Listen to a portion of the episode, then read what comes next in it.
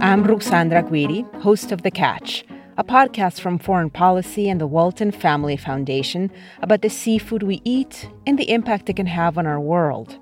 This season, we'll hear how Norway is handling cod's changing migration patterns and what it says about fisheries in other parts of the world. Season 3 of The Catch is out now.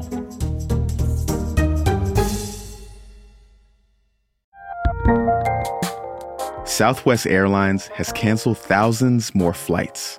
That's where we're starting the seven from the Washington Post. I'm Jeff Pierre. It's Wednesday, December 28th. Let's get you caught up with today's seven stories.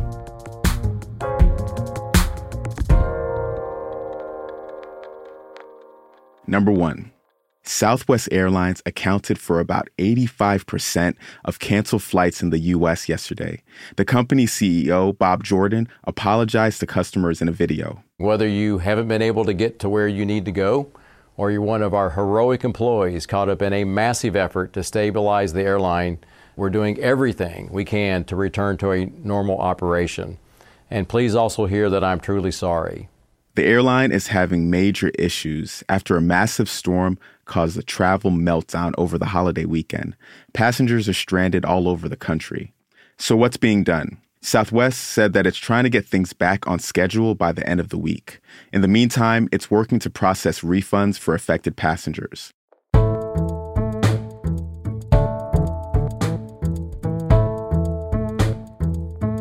Number two, the Supreme Court left a pandemic era border policy in place for now.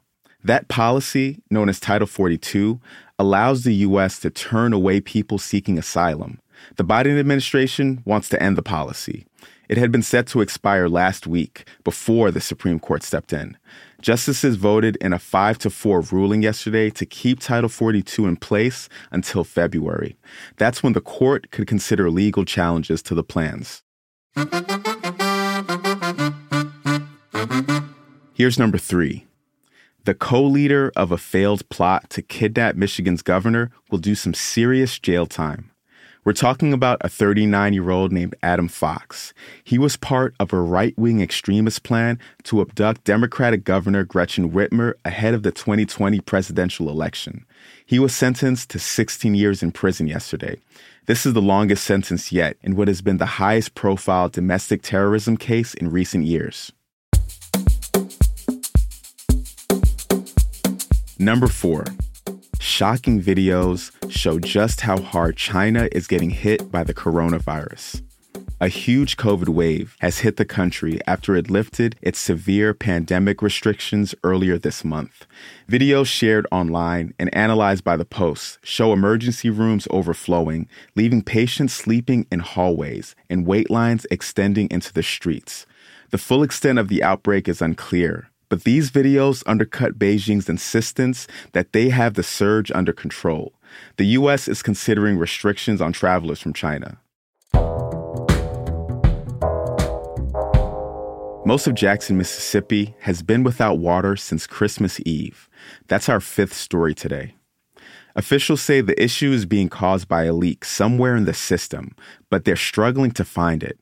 It's part of an ongoing problem.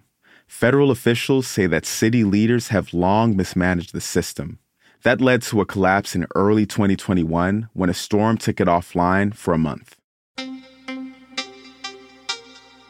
Number six, tech billionaires lost billions of dollars in 2022.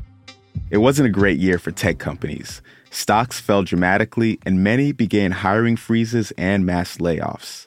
Elon Musk, the CEO of Tesla, SpaceX, and most recently Twitter, lost around $132 billion. But don't worry about them too much. These billionaires still have more money than many small countries. For example, Facebook's founder, Mark Zuckerberg, his net worth is still more than the GDP of Iceland.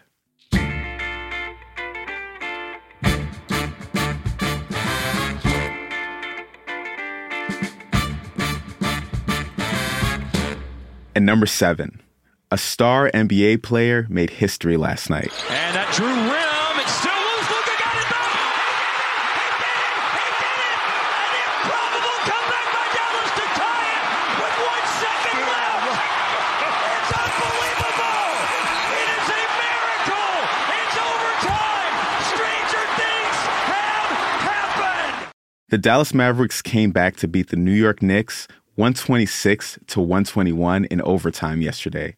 And it was all thanks to Luka Doncic. The Mavs point guard posted a record setting 60 points, 21 rebounds, and 10 assists. It's the first 60 20 10 triple double in NBA history, and it ties James Harden's record of 60 points in a triple double. That music can only mean one thing that you're all caught up. Don't forget to like and subscribe to the show wherever you're listening right now. You can also leave us a review on Apple. I especially liked one review from a parent that said that they listened to the show with their kids. I'm Jeff Pierre. Let's do it again tomorrow.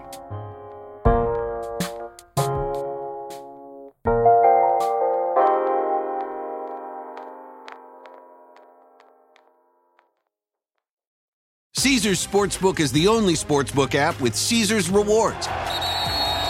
That means win or lose, every bet brings you closer to the types of perks only Caesars can offer, like hotel stays at over 50 iconic destinations, bonus bets, daily profit boosts, tickets to the game, dining, and so much more. Whether you're a new or existing customer, Caesars Sportsbook is always rewarding. Must be 21.